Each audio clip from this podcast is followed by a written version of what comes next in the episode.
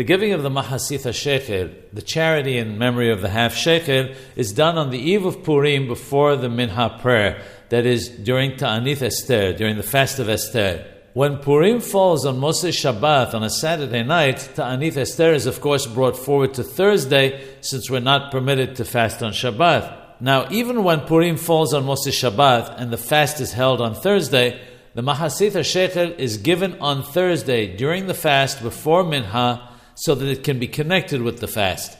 The reason is that giving charity when one is fasting is an atonement.